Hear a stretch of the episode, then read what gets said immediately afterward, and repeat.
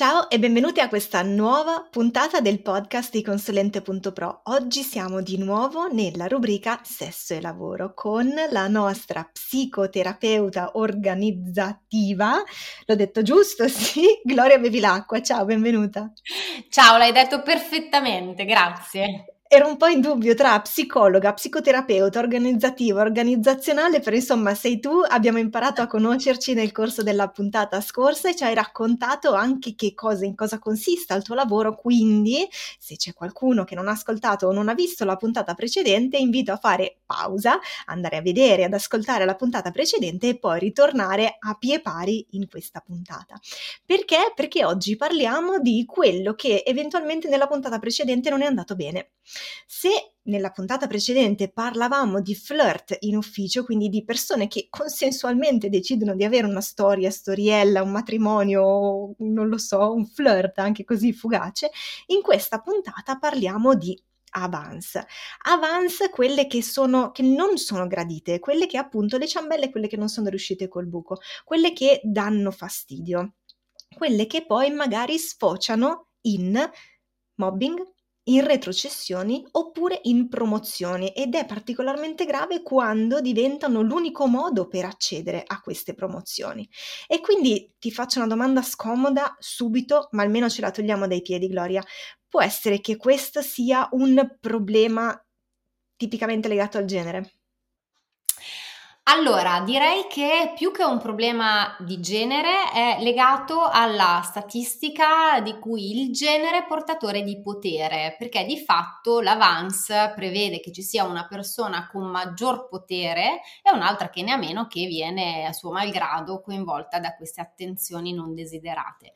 Nella nostra cultura statisticamente sono più spesso gli uomini ad avere maggior potere delle donne e quindi diventa lì il, il tema, no? Ma devo dire che ad oggi potrebbe essere tranquillamente anche il contrario, per cui potrebbero essere eh, delle donne con maggior potere a fare delle avance non gradite. Temo che il nocciolo della questione sia se le persone che hanno maggior potere all'interno dell'organizzazione sono in grado di cogliere messaggi da parte di chi ne ha meno di potere e quindi di discriminare se c'è dell'interesse e quindi della reciprocità, perché se non c'è reciprocità entriamo già in un ambito di non adeguatezza relazionale e secondo me anche professionale, perché non essere in grado di cogliere eh, dei messaggi di chiusura quando ci sono di nuovo io me ne preoccupo dal punto di vista puramente eh, professionale e aziendale. Eh. E quindi la soluzione per chi riceve delle avance non gradite è soltanto la fuga? No, direi che forse non è, non, non è l'unica opzione, ovviamente è un'opzione perché non è gradevole no? ricevere delle, eh, delle, attenzioni personali quando si è in un contesto professionale e magari si vuole rimanere in quel contesto professionale. Eh, bisogna anche dire che siamo davvero un po' mh, analfabeti dal punto di vista del sistema, quindi spessissimo le persone non si rendono conto di aver comunicato un'attenzione inopportuna e inadeguata, quindi forse prima di lasciare il campo potrebbe valere la pena, soprattutto se si ritiene che l'altra persona sia in grado di capire e non sia, come dire, solo uh, comodo così, eh, magari sia proprio il caso di dichiarare che non è opportuna quell'osservazione, non va bene, non è adeguata, io non sono lì per quello, sto facendo altro.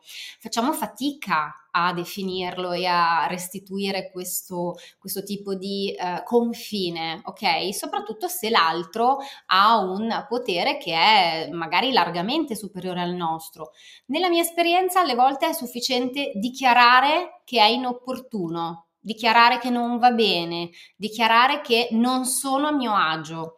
Eh, su questo abbiamo un ampio margine di allenabilità, secondo me, anche proprio noi, e parlo del, del genere femminile, perché se un uomo è molto diretto nel far capire quando non è interessato, il femminile, soprattutto nella cultura mediterranea, è allenato a essere gentile, eh, carino, eh, delicato, mentre in certe situazioni non c'è nulla di personale, è lavoro e al lavoro bisogna essere chiari e anche molto netti in tante situazioni.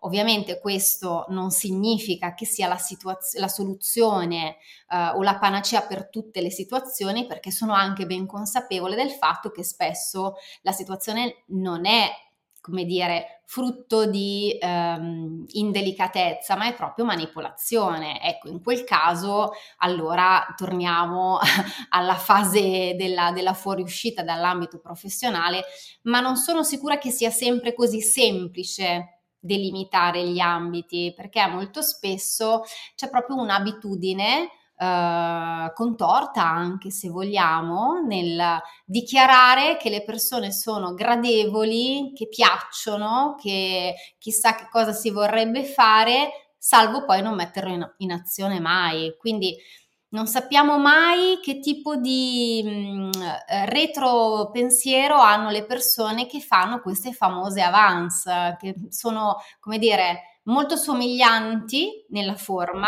ma con un contenuto che potenzialmente è completamente diverso. Eh? Quindi dobbiamo diventare più competenti a maneggiare questa, eh, questa delicatezza, perché un avance è già un po' come una gaff, eh, qualcosa che non andava fatto ed è stato fatto ugualmente, quindi è un po' una forzatura già di un sistema, eh? è già un po' una stonatura, c'è qualcosa che non torna già se è un avance, se no noi parleremmo di flirt, di relazione reciproca e di interesse reciproco.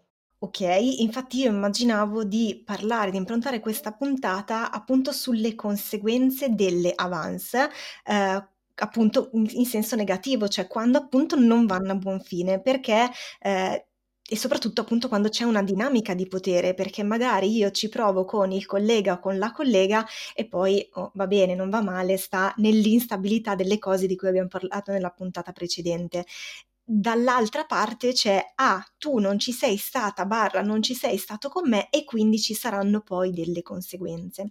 E quindi mi viene da pensare eh, facciamo il gioco di metterci nei panni di diversi soggetti. Quindi la persona che fa le avance eh, prima hai parlato di un retropensiero, di capire bene quali giochi sta facendo, quindi vorrei eh, parlare con te di questo punto di vista, di quando rendersi conto di magari le persone veramente non hanno gli strumenti per capire che cosa stanno facendo, quindi come rendersi conto di quando un qualche cosa non sta andando bene, quindi quando capire eh, che è il momento di fermarsi. Poi vorrei mettermi con te dalla parte di chi deve mettere i limiti Ok, quindi eh, di appunto magari qualche frase utilizzabile in concreto quando ci si trova in queste situazioni e poi vorrei anche parlare del victim blaming, cioè di quando si dice ah sì, però grazie al cavolo che lui ha fatto così, dopo tutto lei puntini puntini puntini, perché capita, capita anche questo, succede. Guarda come viene vestita, ne abbiamo parlato anche più volte di frasi sessiste. E quindi partiamo da chi fa queste avance. Eh, come nascono, come rendersi conto, quindi farsi un esame di coscienza e quando capire che è il momento di smetterla. Allora, mm, una bella struttura, abbiamo una bella struttura di lavoro oggi. Allora, le avance che cosa sono? Sono di fatto il tentativo di avvicinare una persona di cui non sono certo o certa che abbia dell'interesse nei miei riguardi. Quindi che cosa faccio? Avanzo, faccio una, una, un passettino un po' più, come dire, visibile, faccio un saltino verso questa persona. Eh, intanto ricordiamoci che siamo in un contesto professionale, quindi l'avance che è personale, eh, umana, legata a un'attrazione, a un desiderio nei confronti di una persona, è pur sempre in un contesto professionale. Già le due cose, se le verbalizziamo in questo modo, capisci bene che destano qualche preoccupazione, ma in generale, perché? Perché io posso far capire all'altro o all'altra che mi piace, sapendo che però qualsiasi sarà la risposta che ricevo, quella persona rimane lì e rimane a fare quello che stava facendo. Ecco, forse aiuterebbe per gestire questo tipo di relazioni ricordarsi semplicemente che il contesto è primariamente quello professionale. Infatti quello che succede è che molto spesso le avance vengono fatte in contesti, in spazio-tempo uh, un po' anomali, magari non vengono fatte in ufficio, magari vengono fatte in trasferta. Ricordiamoci che la trasferta è sempre per lavoro, ok? Quindi ho come la sensazione che sia un po' una, um, un'abitudine, no? Quella di ipersemplificare, non siamo in ufficio e quindi posso. Mm, no, non sei in ufficio ma stai comunque lavorando. Quindi ehm, veramente eh, ricordiamo il contesto in cui noi siamo inseriti, eh, anche perché se io fossi realmente attento, attenta ai segnali che mi manda l'altro, L'altro è un adulto, mi avrebbe già fatto capire se c'è un interesse primario verso di me, eh, sia che sia una relazione, sia che sia una semplice avventura, un interesse fisico, ma me l'avrebbe già fatto capire. Il fatto stesso che io debba avanzare le mie richieste dovrebbe secondo me già essere, come dire, un segnale di alert. Se poi ho più potere dell'altra persona, devo stare ancora più attento, cioè mi rendo conto che è esattamente l'opposto di quello che succede. Perché nella vita di tutti i giorni, se io ho più potere, eh, la lancio più grossa, invece dovrebbe essere esattamente il contrario. Se io ho più potere, devo stare un passo indietro e devo ascoltare di più l'altro.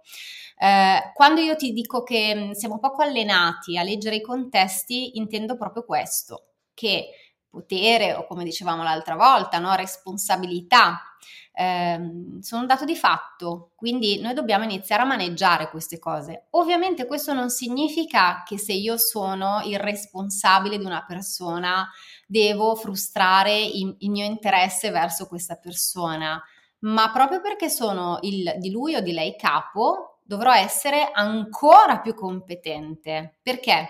Perché se io devo sapere che la mia posizione di potere inficia la risposta dell'altro e non è più una relazione reciproca e paritaria. E oggi è un, un argomento di grande attenzione perché magari l'altra persona ritiene di dovermi dire di sì per il ruolo che io ho o per quello che potrebbe guadagnarci o perché fa fatica a dire di no a una persona che ha più potere e posso andare avanti per un'altra mezz'ora con le opzioni, ma io devo sapere che il mio potere rende l'altro o l'altra persona meno, uh, meno capace di dire di no.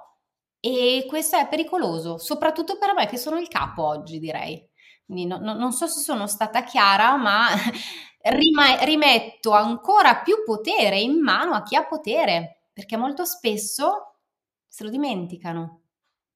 Sì, e visto che prima hai parlato di segnali, io passerei prima alla parte del victim blaming e poi ritorniamo sui limiti, perché appunto tu mi hai detto, il, o ci hai detto, il, eh, la persona che riceve queste avance, quella che è la destinataria del nostro interesse, dovrebbe in qualche modo averci dato un feedback o comunque dei segnali di, in, di reciprocità di questo interesse attenzione a come vengono interpretati, perché ti parlo anche della mia esperienza personale, una battuta, un sorriso, magari l'invio di un meme o di un qualche cosa che faceva ridere, una condivisione che potrebbe anche essere extra lavorativa ma legata ad un qualcosa che eh, riguarda una chiacchiera fatta anche semplicemente durante un caffè.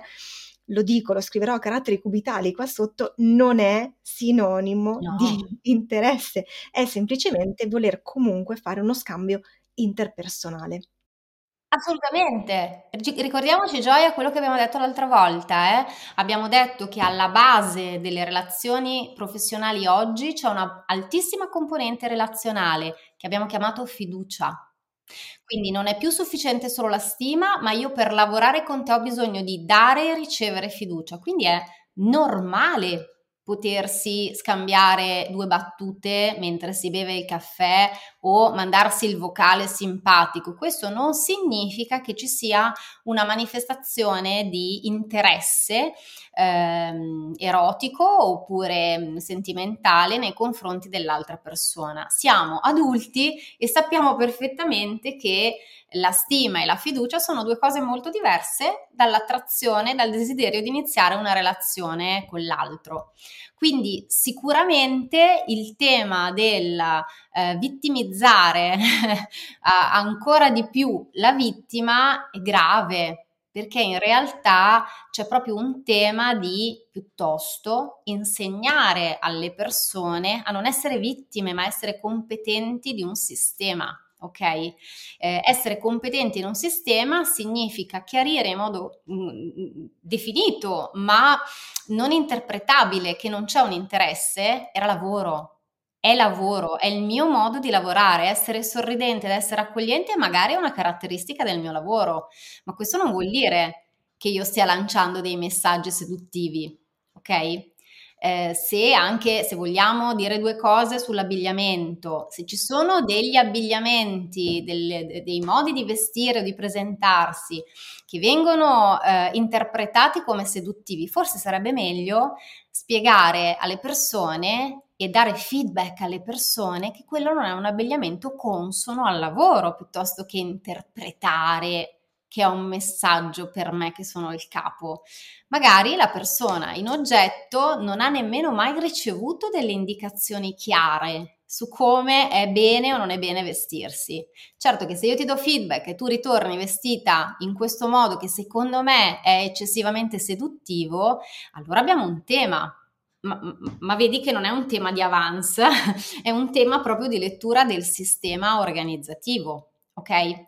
Eh, nella mia esperienza a me e ahimè è capitato di dover dare feedback su come le persone ehm, si vestono al lavoro eh, proprio perché i loro capi non erano abituati a dare feedback su questi temi e anche questa è un'incompetenza che dobbiamo recuperare. Ok, certo che è più facile se te la fa il tuo collega o la tua collega, però alla fine è anche il tuo capo che deve dare l'impronta su come vuole che le persone della sua organizzazione lavorino, no?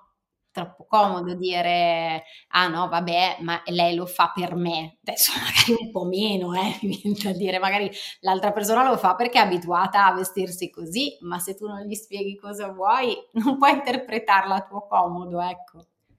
Sì, ecco, grazie per aver portato il discorso sul tema dell'abbigliamento, perché è la prima cosa che viene in mente quando si parla di avance e sfumature più gravi delle avance. Eh, di abbigliamento abbiamo parlato in una puntata apposita con Enzo Passaro ed è stato un argomento che è stato trattato anche in via incidentale in una puntata con Cristina, perché in realtà l'abbigliamento fa anche parte dell'espressione della persona, quindi ci sono tanti gradi di... Eh, di percezione di quello che è appropriato o non appropriato, di quello che è seduttivo o che non è seduttivo. Perché è l'occhio, c'è una parte che è, va bene, istituzionale, che è accettata da tutti, per cui non mi presenterò in bikini in un ufficio, banalmente, ma c'è anche una questione di la gonna, quanto deve essere lunga, sopra o sotto il ginocchio, se è sopra, quanti centimetri, quante dita sopra il ginocchio, il bottone, quale deve essere allacciato e quale non deve essere allacciato e soprattutto anche laddove non ci fosse niente di scoperto, c'è anche tutto un fattore ambiente. Raccontava Cristina di quando si è inserita in un nuovo ambiente, per cui lei arrivava magari vestita bene, sorridente, semplicemente curata, ma nell'ambito della, comunque nell'alveo della rispettabilità, ed è stata additata come, ma vedi quella come si permette di arrivare così solare in questo ambiente qua che è cupo. Ma perché? E quindi vedi che bisogna essere in grado in generale di interpretare la persona caso per caso e quindi qua ci vuole forse un'alfabetizzazione maggiore. E quindi se abbiamo parlato di victim blaming, a questo punto mettiamoci ancora di più dalla parte di chi riceve queste avance e mi piacerebbe anche parlare poi del, visto che è una sorta di ping pong, no? Io ci provo con te, tu mi dici di no e a quel punto io come mi comporto, perché a volte chi riceve un no o ha appunto questi comportamenti di mobbing, di retrocessione, eccetera, oppure a un comportamento che le generazioni d'oggi chiamerebbero cringe, cioè super imbarazzanti. E quindi come si fa a mettere i limiti e una volta ricevuto un limite, come bisogna comportarsi?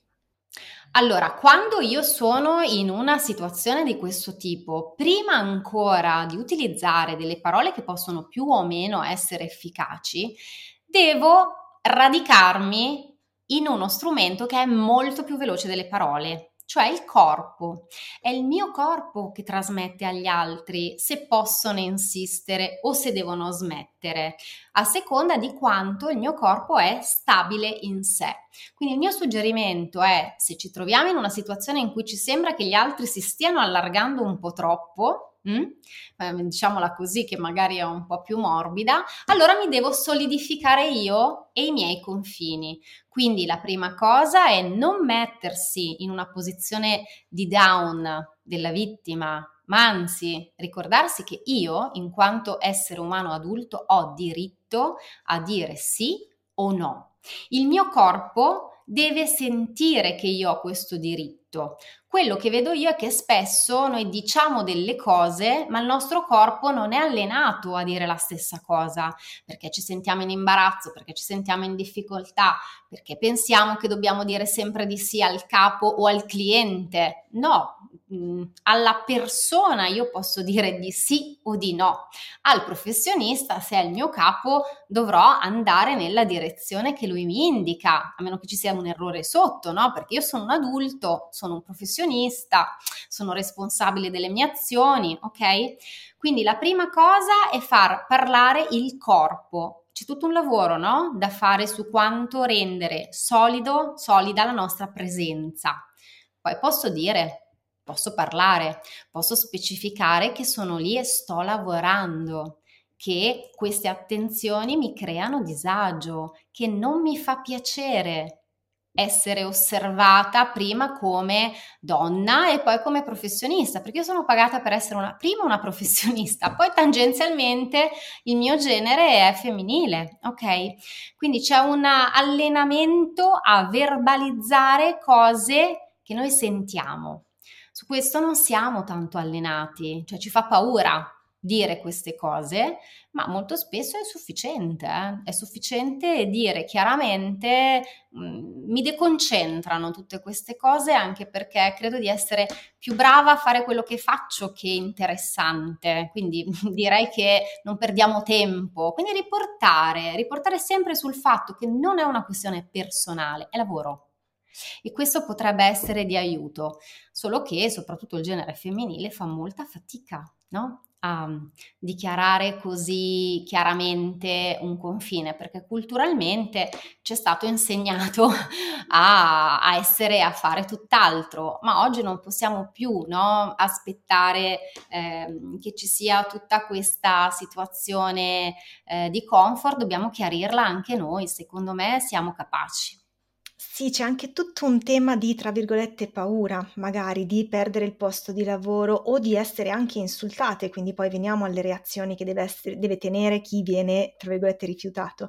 Per cui magari, sai, la tengo un po' sul grigio, faccio credere finché a un certo punto perde interesse, dico, faccio un sorrisino e faccio finta di niente, effettivamente c'è questa non tendenza a dire no e a porre dei confini un po' per questioni culturali e un po' appunto perché c'è questa dinamica di potere per cui è meglio dire un ni con un mezzo sorrisino finto piuttosto che dire un no perché poi chissà cosa succede, ma tanto poi succede comunque qualcosa lo stesso. E quindi sai, non so se a te è capitato, io ti auguro con tutto il cuore di no, però, e adesso diciamo un po' di parolacce, te la meni, sei un po' rigida, ecco diciamola così, eh, eh ma non sorridi, eh ma insomma non c'hai solo tu, non ci sei solo tu, ma no, ma cosa hai capito? E questa secondo me è ancora più difficile da digerire rispetto all'avance, perché l'avance, vabbè, diciamo che ci stai, che non hai saputo cogliere i confini, non hai saputo cogliere i segnali, in questo caso proprio stai, ti stai difendendo in maniera aggressiva dal mio punto di vista, no? Sì, perché poi si passa, no, dall'altra parte perché si è, si è aspettato troppo, no? Eh, è chiaro, a me, guarda, ricordo ancora, io una delle prime volte che il mio capo mi, mi chiese, io ho lavorato in una società di consulenze ed erano tutti uomini, quindi figurati di tutto di più, ma mi, sembrava, mi è sembrato di fare quasi il militare no? in questi tre anni e mezzo. Una volta il mio capo, io avevo 26, 27 anni, quindi ero giovanissima, e mi disse, ah, allora dai, vieni anche tu alla cena con il cliente, così fai un po' la carina e magari portiamo a casa eh, il cliente è grosso e faccio no, guarda, tu non hai capito, io non ho bisogno di fare la carina perché io sono brava, non sono carina. E io ricordo questo signore che aveva quasi 60 anni, che con me trattato, mi ha sempre trattato veramente con i guanti, ma è, è rimasto allibito dalla modalità eh, trasparente di dare parola a una cosa che poteva banalmente essere una battuta, ma io non ho voluto aspettare nemmeno un secondo perché se mi pagavano per essere carina non avrei avuto psicologa sotto il mio nome, avrei avuto un'altra qualifica e non sarebbe stato un problema, ma è lavoro, quindi patti chiari, amicizia lunga. Eh, forse è stata una leggerezza o forse è proprio legata al fatto che io ho sempre lavorato con uomini e a me hanno insegnato a dire pane al pane, vino al vino. È proprio per questo che insisto tanto sul chiarire perché invece solitamente al genere femminile è stato insegnato a essere morbide, carine, delicate e aspettare che facciano un segnale gli altri. È un po' pericoloso. Quindi mh, mm, è la mia esperienza, quindi no, non ritengo di poterla condividere con chiunque, ma nella mia esperienza a domande è stata data risposta molto chiara, molto netta e magari con una bella risata successiva se volete. Ma questa cosa nel mio caso non ha portato delle recriminazioni negative, anzi ha portato a un maggior numero di responsabilità, nonostante fossi molto giovane. Eh, quindi io mi sento di suggerirla. Funziona sempre? No, perché dipende anche da quanto io la sento dentro di me questa cosa. Piuttosto dedichiamo del tempo a sentirci forti, capaci e competenti di dire sì quando è sì e no quando è no. Gloria, io non mi sento di fare il riassunto di questa puntata perché è molto introspettiva ed è molto pesante e soprattutto ci sono n sfumature che possono, eh, che possono modificare un po' quello che dovrei dire, per cui eh, io invito nel caso a riascoltare la puntata, ognuno si metta nel punto in cui eh, si trova nella propria vita, quindi chi magari ha fatto qualche avanzi troppo, chi l'ha ricevuta e chi magari si è lasciato nel dire, si è lasciato andare nel dire sì, ma lei intanto. E quindi io ti ringrazio per essere stata di nuovo ospite del podcast di consulente.pro. È stato un piacere e sono d'accordo con te. Abbiamo iniziato proprio a mettere le mani nella complessità e no, non può essere riassunta. Sono d'accordo. Bene, quindi andiamo avanti con le mani nella complessità nelle prossime puntate di questo podcast e di questa rubrica dedicata a sesso e lavoro. Io invito chi ci ascolta ad iscriversi al canale YouTube oppure al podcast sulle piattaforme su cui stanno ascoltando questa, questa puntata in questo momento. Ci vediamo sul canale Telegram eh, del podcast per fare le domande ai, agli ospiti, per magari approfondire o raccontare qualche esperienza personale che vi auguro sinceramente di non aver avuto in questo questo, in questo caso specifico di questa puntata. E niente, ci sentiamo o ci vediamo venerdì. Alla prossima, ciao!